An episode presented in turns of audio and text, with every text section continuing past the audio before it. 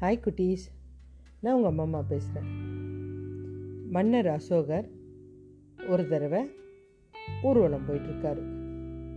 எதிர்பக்கம் ஒரு வயசான புத்த பிட்சு வந்துட்டுருக்காரு. இவர் அதை பார்த்தவொடனே தன்னுடைய தேரை நிறுத்திட்டாரு. நேராக அந்த அசோக சக்கரவர்த்தி இறங்கி நேராக போய் அந்த புத்த பிட்சியோட காலில் நீட்டாக விழுந்து கும்பிட்றாரு. அவருடைய தலை அந்த புத்த பிட்சியோட காலில் படுது.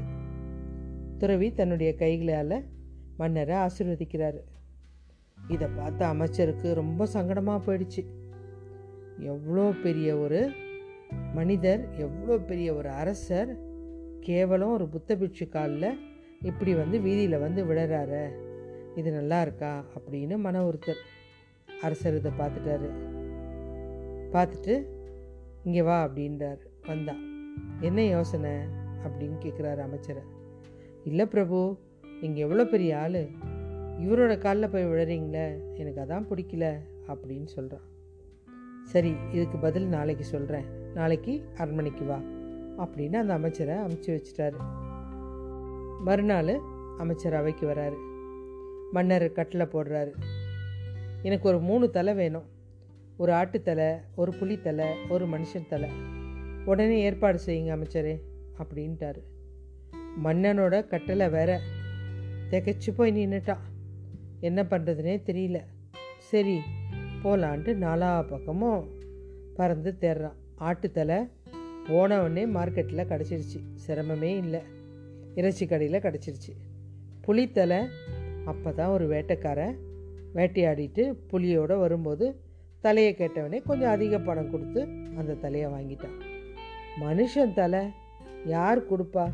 இறந்த அப்புறம் கூட யாருமே கொடுக்க மாட்டாங்களே அப்படின்ட்டு தேடி தேடி பார்க்குறான். அப்போ தான் ஒருத்தர் இறந்து அந்த பிணத்தை சுடுகாட்டில் வச்சுருந்தாங்க. அந்த தலையை கேட்டு வாங்கி எடுத்துகிட்டு வந்து அரசர்கிட்ட கொடுக்குறான். அரசே ரெண்டு தலையில் கொஞ்சம் சிரமம் இல்லை.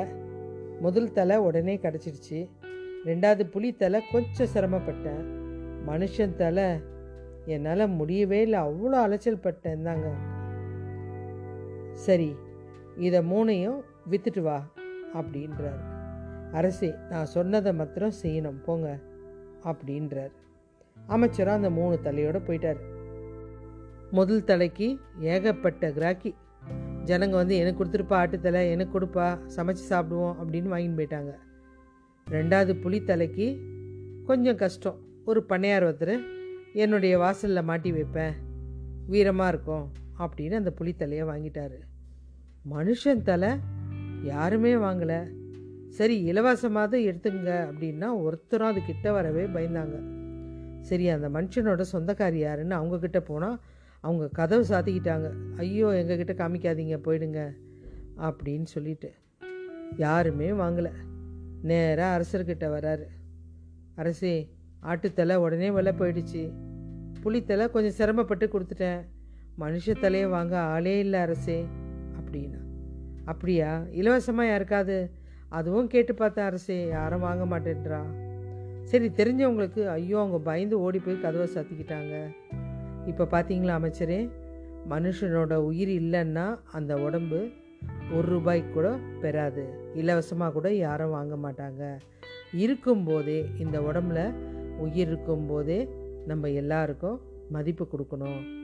இறந்த அப்புறம் இந்த உடம்ப யாருமே கிட்ட கூட வரமாட்டாங்க. ஆனால் உயிர் இருக்கும்போதே மற்றவங்களுக்கு நன்றி உள்ளவனாகவும் வணங்குறவனாகவும் நல்ல குணம் இருக்கிறவனாகவும் இருக்கணும். நீ பணிஞ்சினா உன்னுடைய வாழ்க்கையில் துணிஞ்சு நிறைய காரியங்கள் நடக்கும் அப்படின்னு சொல்கிறாரு அமைச்சருக்கு அப்போ தான் புரியுது.